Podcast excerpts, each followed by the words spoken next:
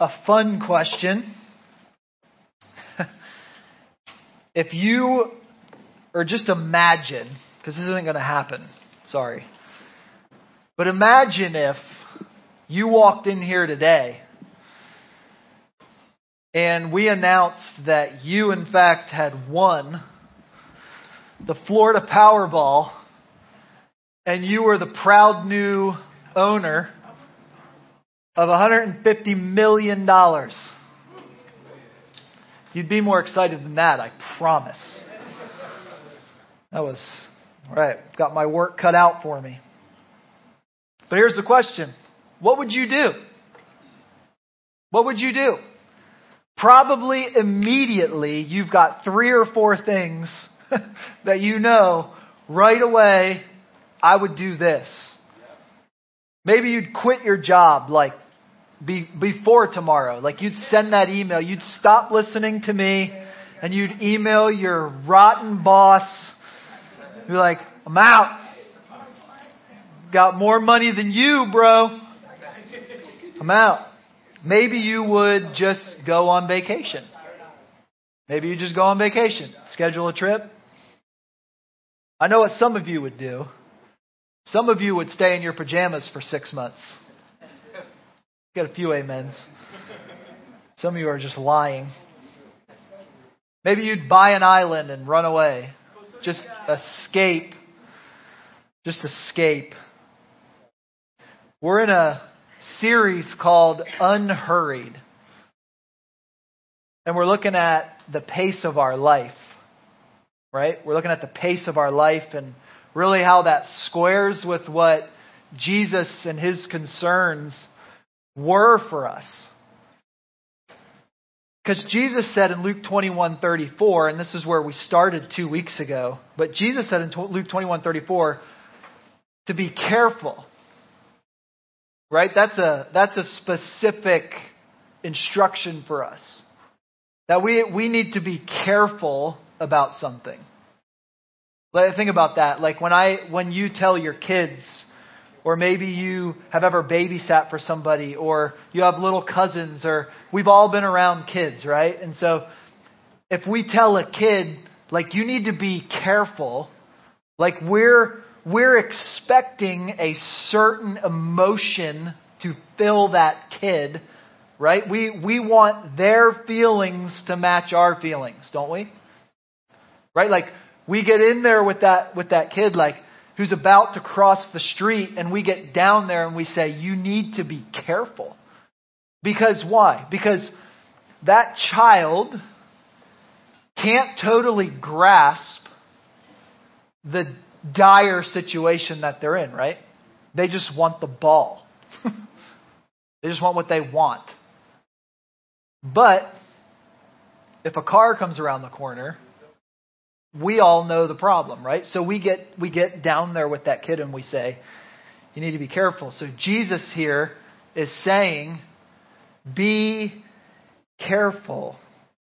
Here's why. And stay with me. Be careful. Or, so there's an either or, right? If you're not careful, this will happen. If you are careful, or your hearts will be weighed down with carousing, drunkenness, and the anxieties of life. Now we hear carousing and drunkenness and we think like, yeah, those bad people. But think about it. Carousing is simply the lust of the flesh, the entertainment of life. Drunkenness could stand for anything that is Lord in your life that doesn't have the name Jesus Christ. Right? Because what does the scripture say? Be filled with the Spirit, right? So drunkenness is simply anything that's causing you to not be filled with the Spirit. And then the anxieties of life. I don't, probably don't need to explain that to you. so we all deal with that. And then he, then he throws this out. He says, Because that day will close on you, if you're not careful, will close on you like a trap. In other words, put it simply, our pursuits of power, pleasure, and fame and fortune suddenly lead to the stark reality that we have lost time. Think about that. Because think about the intentional language that Jesus chose. If you're not careful, you'll suddenly be trapped without the ability to go back. And it resonates with us because we all know what it's like to lose time. Don't we? When we lose somebody we love, we say, well, I just wish I had a little bit more time. So, as you're thinking about that, I want to I want to read to you from an author. His name is Andrew Root, and he writes he writes this, and this quote will be on the screen for you. He writes this: "We have all so, so why did I start with money and get into time? Here we go. We have all sorts of dreams about money, right? If you won the Powerball, we've all got four things we're ready to roll, ready to put that plan in motion. We have all sorts of dreams about money because we assume it's the path to give us back time. We wonder, even count, how much money it would take to release us from the acceleration of time we sense that the only way to live a good life is to live a fast life. A life that keeps pace with all the change and opportunity in front of us. Now, I want to leave that quote up there, Jordan, for a minute, because I want to read to you the rest of that section from his book. And now, bear with me. It's a, it's a, it's a section. Okay, I'm asking for a little more than your YouTube attention span here, okay?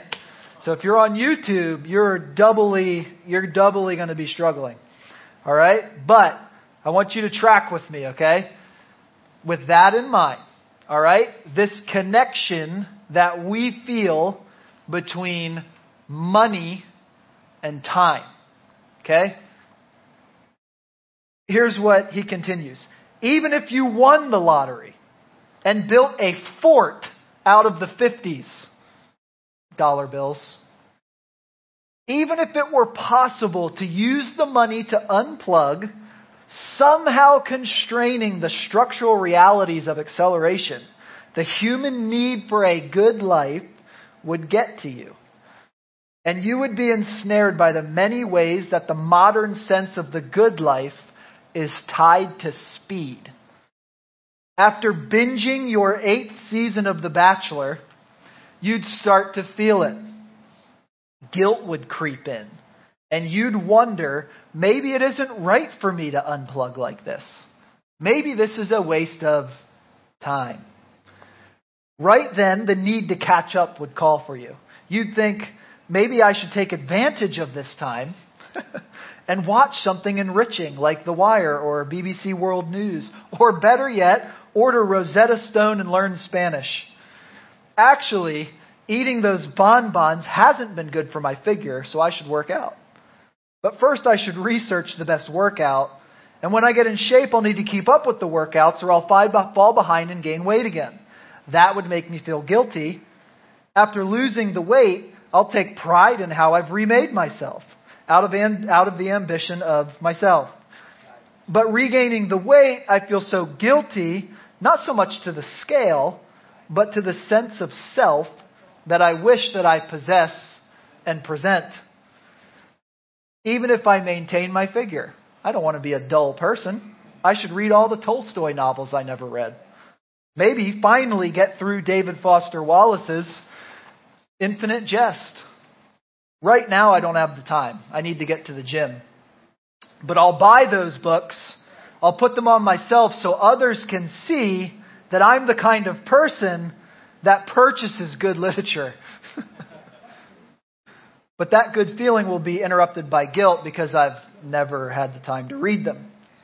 The guilt will be more intense than just the sense of wasting money. It will feel like hypocrisy in my own being, a violation to myself. I present that I'm a deep person who likes classic lit, that's the self I'm curating. But honestly, I've never had the time to read, faking that I know the references. My desire to be a certain kind of self and my inability to keep up the pace that this self demands condemns me. But there's even more that condemns me. This is why I said you got to stay with me. But there's even more that condemns me because I'm describing your life if you haven't figured that out. There's more that condemns me. I've never been able to get to those books, never passed Wallace's first chapter, because I've wanted to be the kind of person who's informed, who knows what's going on in the world. I've never read Tolstoy because I need to read the New York Times, or even just the articles on my Facebook feed.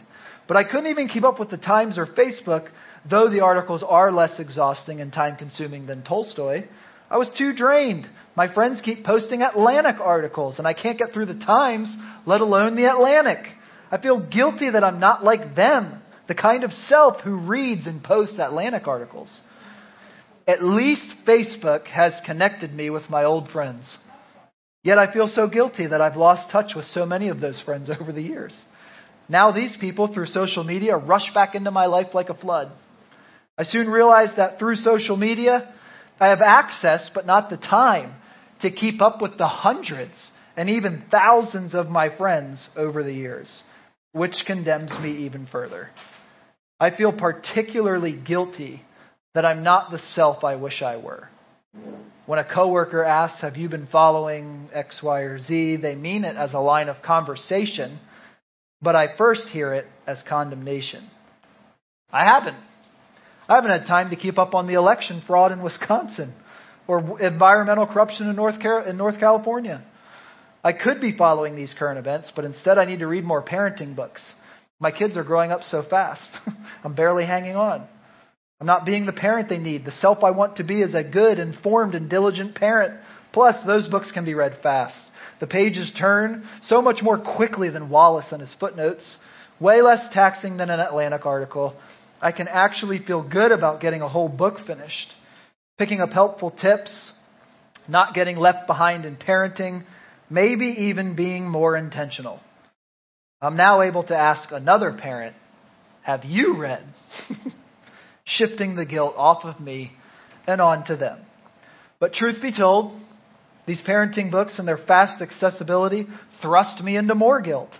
They provide me strategies to speed up and be a good parent, reminding me that I'm not a good parent. And if I'm not conscious and available at all moments with my kids, I'll lose those moments, never getting them back. I'm guilty both for not being the parent I wish I were and worse for falling behind time itself. I was supposed to accomplish eight things before my daughter was five. Now she's nine, and there are eight more tasks. And then here's the last part It says, unable to keep up with these parenting books, conferences, and podcasts, I'll release my guilt by following the blog of an irreverent writer. She'll post hilarious anecdotes of all her parenting fails, telling her readers to relax. She whimsically reminds her readers that all of us ruin birthday cakes and get drunk at parties for four year olds. At one level, reading these posts assuages my guilt, which is why such irreverent bloggers and podcasters are multiplying. But at another level, they too just make me feel more guilt. These irreverent bloggers seem to make even their failures cool, witty, and authentic. They present such interesting selves with such clever references and hip headshots. I'm sure I could never be this kind of cool person. I doubt I'm this talented, even if they are just like me. Plus, I'll never have the time to try, anyhow. That was long, but it needed to be long to prove the point that if I was to just take those details out and put your details in, it would probably describe your life. Because what's the first thing that somebody says every time I say, "Hey, how you doing?" They say, "Oh, I'm good, but I'm busy." Why? Have you ever stopped and asked yourself, "Why am I so busy. Think about it. Think about it. If you're taking notes today, I want you to write down my sermon title because I think it'll speak to you. I want you to write this down Lost in Time with All the Guilt. lost in time with all the guilt. Because here's what I think is happening. I think our modern times have attempted to flatten morality, individualize it, remove the complexity of life. Right? You do you, and then celebrate me doing me. And yet, even when it comes to being our authentic self, which is what real freedom is, we're told, we cannot escape the morality of time. I read you all of that because you can't actually be all of that. Our guilt will condemn us. The good life that we're seeking is inextricably tied to time and to our morality.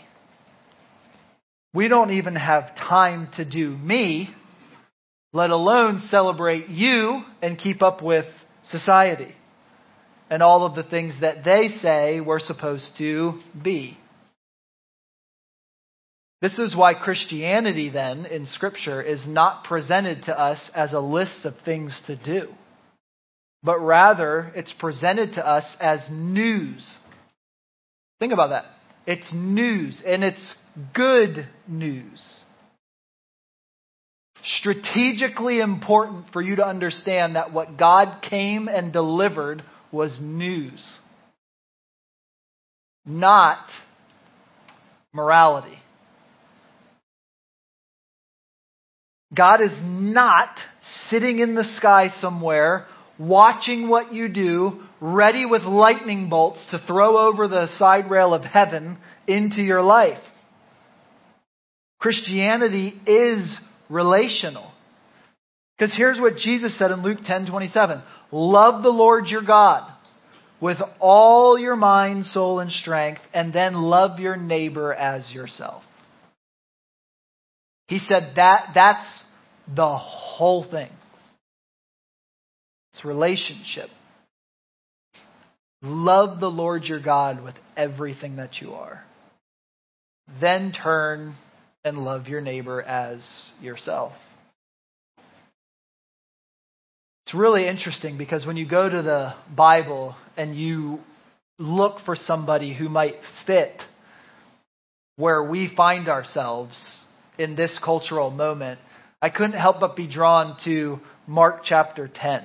If you have a Bible, you can meet me there. Mark chapter 10, starting in verse 17. And it's a familiar story if you've been around church at all. It's the story of the rich young ruler. It's the story of the rich young ruler. And um, it's such an interesting story because he's disheartened by many of the things that, if we're honest, we're disheartened by. And so I want to read it in Mark chapter 10. Would you stand with me as we read the Bible? Worship is a participatory sport. And so it'll be on the screen for you if you need it. Otherwise, you can follow in your Bible. Mark chapter 10, verse 17 says this As Jesus started on his way, a man ran up to him and fell on his knees before him. Good teacher, he asked, what must I do to inherit eternal life? Why do you call me good? Jesus asked. No one is good except God alone. And then Jesus meets him where he's at. Verse 19. You know the commandments. You shall not murder. You shall not commit adultery. You shall not steal. You shall not give false testimony. You shall not defraud. Honor your father and mother. Teacher, he declared, all these things I have kept since I was a boy. In other words, Jesus, I've done the list. I've done the things I'm supposed to do, and yet here he is standing before Jesus asking what he needs to do. Right? I've done all the things. I'm working real hard. But it hasn't assuaged the guilt that I've lost the race of time. The next statement is so powerful. And I want you to feel the weight of its power. Because of all the things that Jesus could have felt in that next moment, I want you to see what he felt. It says Jesus looked at him in verse 21 and what? Loved him. Jesus looked at him and loved him. It's powerful. And then here's what Jesus said one thing you lack. Go sell everything you have. Think about that. Sell everything you have and give to the poor, and you will have treasure in heaven. Then come follow me. I want you to put yourself in that place.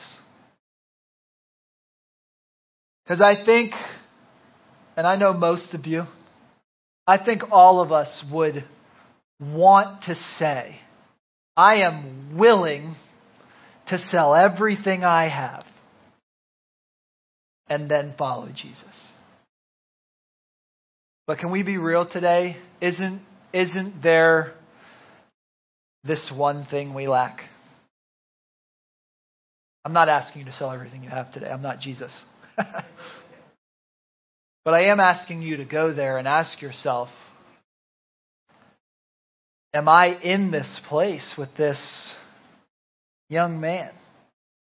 Because look at verse 22. It says, At this, the man's face fell. He went away sad because he had great wealth. Jesus looked around and said to his disciples, How hard it is for the rich to enter the kingdom of God. The disciples were amazed at his words, probably depressed like you and I feel right now. But Jesus said again, okay, and here we're again. Remember, Jesus looked at him and loved him. So he didn't say that to drive him away. Look at this. But Jesus said again, Children, how hard it is to enter the kingdom of God. It's easier for a camel to go through the eye of a needle than for someone who is rich to enter the kingdom of God. So the disciples were even more amazed and said to each other, Then who can be saved? Right? Like that's the question then. Who then then who of us is going to make it? And then Jesus declares this news that I was referencing before. Jesus looked at them verse 27 and said, "With man, this is impossible, but not with God. All things are possible with God." And then Peter speaks up. Shocking. We have left everything to follow you. Truly, I tell you, Jesus replied, no one who has left home or brothers or sisters or mother or father or children or fields for me and the gospel will fail to receive a hundred times as much in this present age homes, brothers, sisters, mothers, children, and fields, along with persecution. And in the age to come, eternal life. But many who are first, will be last, and the last first. You can be seated. Jesus loved him. Jesus loved him so much that he had to tear down this man's idol of performance. He had to make it plain, right? Because we're we're usually drawn into the money here, that he was sad and walked away because he had great wealth. But that wasn't the question, right? Deeper in than just having the money was he wanted to know what he had to do to get eternal life. And what Jesus moved in to tell him was that there's, there's nothing you can do. You see, because for every single one of us in this place right now, watching online, listening on YouTube later, downloading a podcast, it doesn't matter who you are, there's something that if the Holy Spirit of God stepped up into your mind and said, I want you to give up that. Every single one of us, our head would fall. Our head would fall. Because we're human. And humans cannot manufacture eternal life. So incredibly important. Because what I'm not asking you to do in this series called Unhurried is stop working, or stop doing, or stop following. No, Jesus still says, you, there is something you should do, and then you should follow me. But what he's driving at is this young man cannot do that on his own. It's actually interesting. Several of the early church fathers, like back in the 200s, like very close to Jesus, wrote pretty extensively about this rich young ruler and really how we tend to read it wrong, even only a hundred years later. They were already tending to read that about money. But listen to what Clement of Alexandria said, and we'll put it on the screen for you so that you can follow along. But he was a North African church father. Okay, and, and he argued that we tend to read this wrong, that we tend to dismiss the guy because of his money, and then in reality that wealth is not actually the problem. Because here's what Clement of Alexandria said. If one is able in the midst of wealth, see, because the, the view even early on was that we all have wealth. Like if, if our needs are met and we have family and we have the things that are around us, if we have the church community, we are wealthy. If one is able in the midst of wealth to turn from its mystique, to entertain moderate desires, to exercise self control, to seek God alone, and then listen to this. We're going to come back to this later and to breathe God and walk with God. That's powerful. Such a man submits to the commandments. Isn't that interesting? Just surrender and you've submitted to the commandments. Listen to this being free, unsubdued, free of disease. What a, what a statement this is. Unwounded by wealth. It's powerful. That's a word for us today as much as it was back then. Unwounded by wealth. Because what was Jesus after here? Was he after this man's money? Or was he after this man's heart? It's after his heart. It's after his heart because maybe you're Maybe you're listening to me two weeks ago, Jerome last week, and you're sitting here today and you're thinking about your life and you're listening to me tell you that your pace of life is too much, that you can't actually do all the things, that you're going to have that moment where you are sad and have to walk away.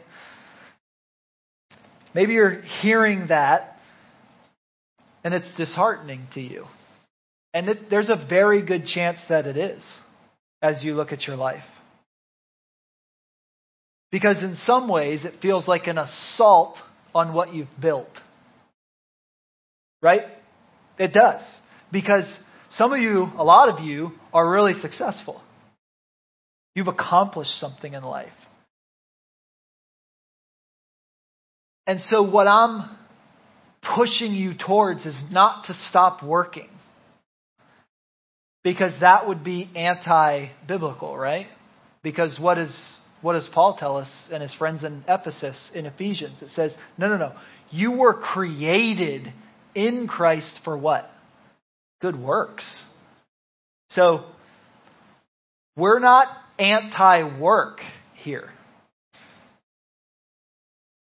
But to stop and abide in Christ, to sit there and meditate on His Word and pray and listen, like Jerome suggested last week, in your day to day life, honestly, is going to feel like a waste of time. Why?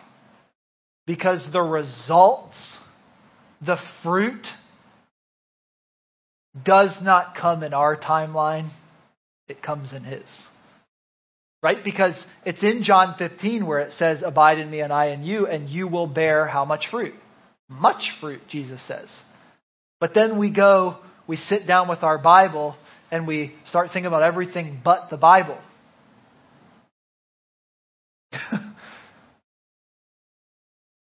There were other early church fathers who talked about that, and they would say, just let them float on by. Just let them go. Have them come, and then let them go. Because we can't help it. We're inextricably tied to time and guilt. Because I think we're victims of immediacy, right?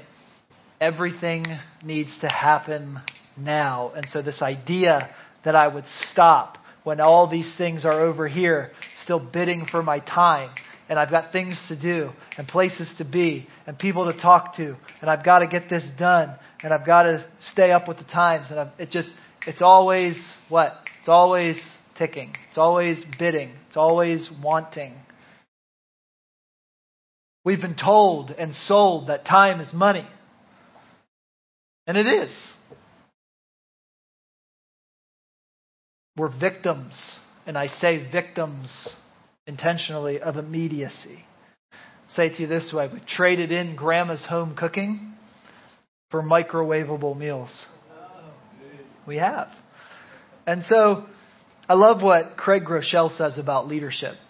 He says that leaders, I think this will be on the screen too, leaders do consistently what others do occasionally. Leaders do consistently what others do occasionally. Okay? So, what does that mean? If you want to see the fruit of the Spirit in your life, you cannot do occasionally what God has asked you to do consistently. Somebody should write that down. Because here's the thing you know that, but are you willing to, come on, do that? Inner peace and joy don't come out of the microwave. They don't. They do not come out of the microwave. They are forged in the open flames of the brick oven of relationships with God and with your neighbor. Look around. These are your neighbors. It's a few online. There's no shortcut. There's no microwavable knockoff. We gather corporately like this every single Sunday for our entire life.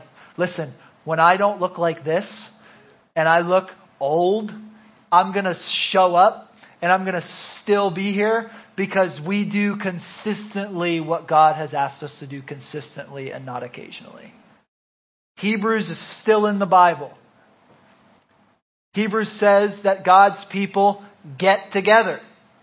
It's not an option because there's no microwavable shortcut to the promises and blessings of God. There's not.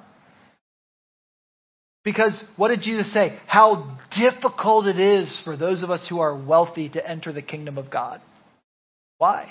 Because we've got things to do, man. We've got stuff to do. We don't got time for that. There's no substitute. To sell it short is to instead be discipled by the world and its system and its values, of which, by the way, we're we're all we're we all have that what uh, Francis Schaeffer called the dust of death. We all have that dust of death on us. Like you can't get out of that because you're in the world. And so how difficult, but there's good news. Right? This, this was one of the rallying cries of the Reformation 500 years ago. Right? There was a Latin phrase, and I think we have it that you can see it on the screen here, called post tenebris lux. And it means after darkness, light. That is the gospel. How difficult it is for you in this culture to enter the kingdom of God. You just need to know that. You need to know that tomorrow all those things are going to come bidding for your soul. Every single day. And some of them you have to do. Because the Bible also says in Proverbs somewhere that if you don't provide for your family, you're worse than an infidel. I don't want to be an infidel. I'm going to provide for my family. So again, it's, it's not about what you're doing, it's about the pace at which you're doing it. Because if you can't slow down to the pace of relationships, you're missing what God has offered to you. But after Jesus declared how difficult it was for people to enter the kingdom of God, what did he say? He didn't just leave you there. After you feel that, what did he say? With man, that is impossible. Because you might be looking around going, I don't know what I'm supposed to let go of. Me neither. But with God, all things are possible. Here's the reality peace and joy are found in the crucible of surrender. Not my will, but yours laying my life down for the sake of yours. To do this, we have to slow down to the pace of love. Jesus had plenty to do. He was God. He had sermons to preach, bread to multiply, people to heal, lessons to teach his disciples, friends to visit, temples to cleanse, prayers to pray, crosses to carry. But in that moment, what does it say? That Jesus slowed down to the pace of love, and it says, Jesus what? Loved him. This was one person who wanted a quick fix, and Jesus loved him enough to not give it to him. Slowed down to the pace of love. He loved him. Simple and profound. The speed of love. There's another early church father named Jerome, not to be confused with our Jerome, who was in Africa where this guy was from. he lived in the, early, in the late 300s and was really a giant in Bible translation. He wrote what we know as the Latin Vulgate and then ultimately translated into um, the King James Version and was really a, a critical part of us getting the English Bible. But here's what he said about the rich young ruler. He said, What he, Jesus, this will be on the screen too. Um, what he, Jesus, means is, I do not compel you. I do not command you. But I set in front of you the palm of victory. I show you the prize. It is for you to decide whether you will enter the arena and win the crown. The work is done. Think about that. The work is done. It is set before you. Will you receive it? Is the question.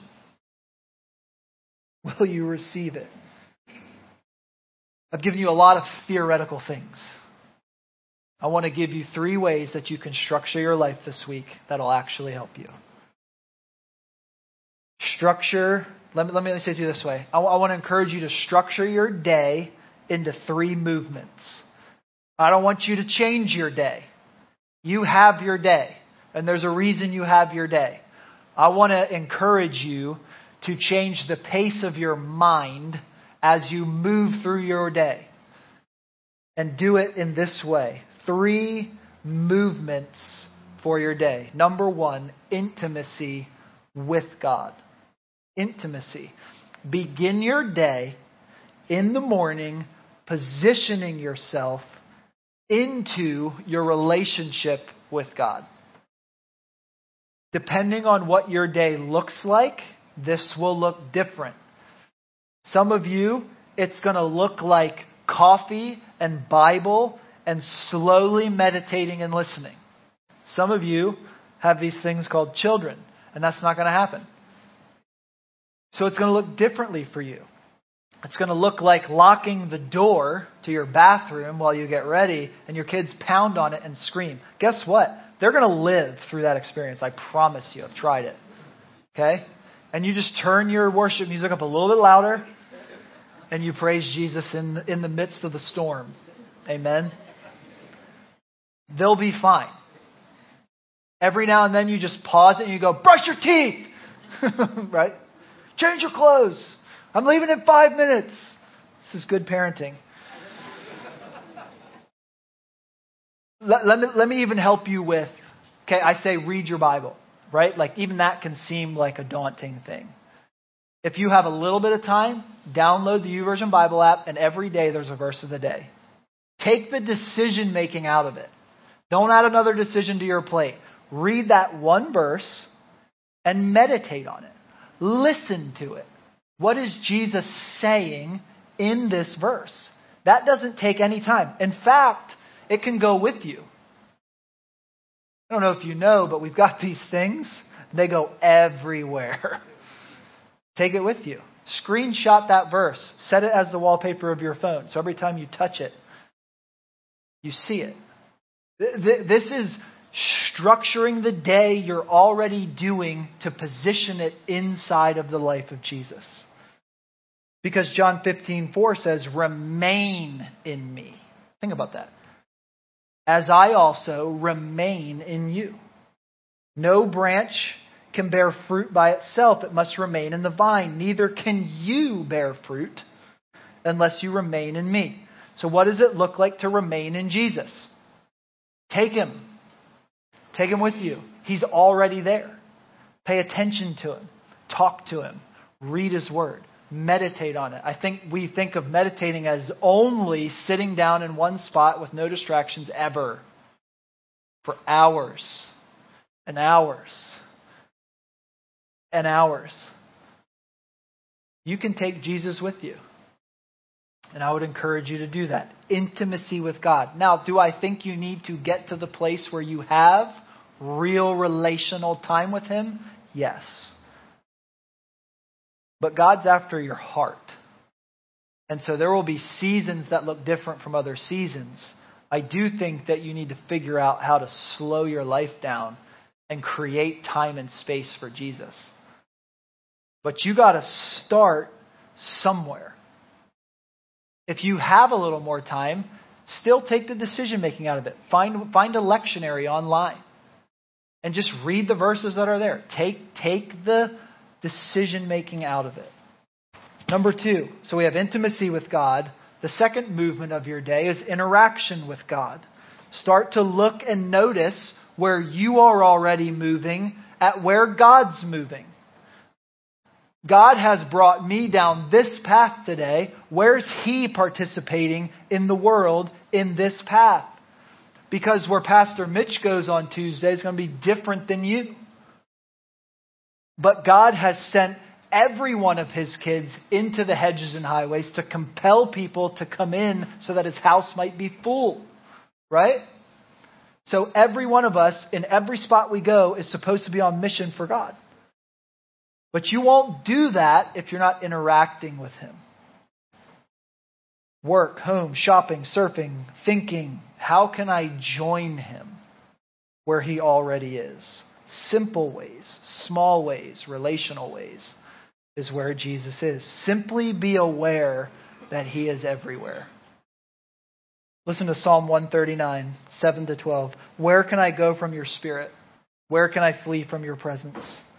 If I go up to the heavens, you're there. If I make my bed in the depths, you're there. If I rise on the wings of the dawn, or I settle on the far side of the sea, even there your hand will guide me. Your right hand will hold me fast. If I say, Surely the darkness will hide me and light become night around me, even the darkness will not be dark to you. The night will shine like the day, for darkness is as light to you. No matter where you go, he is there.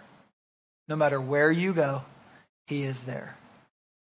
What I think the second movement of your day is after you've engaged in an intimate relationship with Him and you invite Him on the journey with you where He already is, you simply notice where He's already working. Join Him. Third one, intercession with God. Intercession with God. End your day in prayer. I mean like old school prayer, like prayer list prayer, like leave it on your nightstand prayer list prayer. Expecting God to hear and answer your prayers, to confess your sins, and then receive his grace and forgiveness. You need that every day of your life. Every single day. Hebrews 4:16 Let us then approach God's throne of grace with confidence so that we may receive mercy and find grace to help us in our time of need. So we come full circle. It ain't the Powerball that you need, right? You don't need a bunch more money to fix the guilt that you feel in the loss of your time. That's not what you need. You don't need money to slow down or speed up pace of life. Christ, the peaceful presence of Jesus in the Holy Spirit, in your life, every day, day in and day out, and day in and day out, will bring you the peace that passes all understanding. No need to get lost in time with all your guilt. Simply stop and rest. Everybody else will make it. Who needs you right now? We come back to this place where Clement of Alexandria brought us. Make some time to breathe in your God. To breathe in your God. And I actually want to do that now. I want to create that space for just a couple minutes before we let you go. So I'm going to have the band come up and I'm going to want them to play here in a second. And I just want you to sit there. I just want you to sit there and do nothing. Kevin's going to sing over us this idea that God is a waymaker. Do you ever think about why we sing that? Because there are things in your life that you don't know how to make a way for it. Provisions that you need, miracles that you need, prayers answered that you need, and you can fill it in. Health things that you need. You, you can fill that in. But what we need is to breathe in our God. To be in relationship with the only one who can actually make a difference in every sphere of your life. But so many of us are too busy for Jesus. And so, shame on us if we can't gather as his body and make time for you to be in touch with Jesus. Amen? So, Kevin's going to play for a minute here, and then uh, he'll sing that over us, and then in a minute, he'll invite you to stand and sing with him. So in this moment while he's singing, I just I want you to unhurry yourself. For some of you, that's going to feel so weird. Good. Embrace that. Think about those three movements of your day and how you might join God in the renewal of all things. Because He's in the business of bringing dead things to life. So let's take even just these few minutes together to listen and to be with and breathe in our God.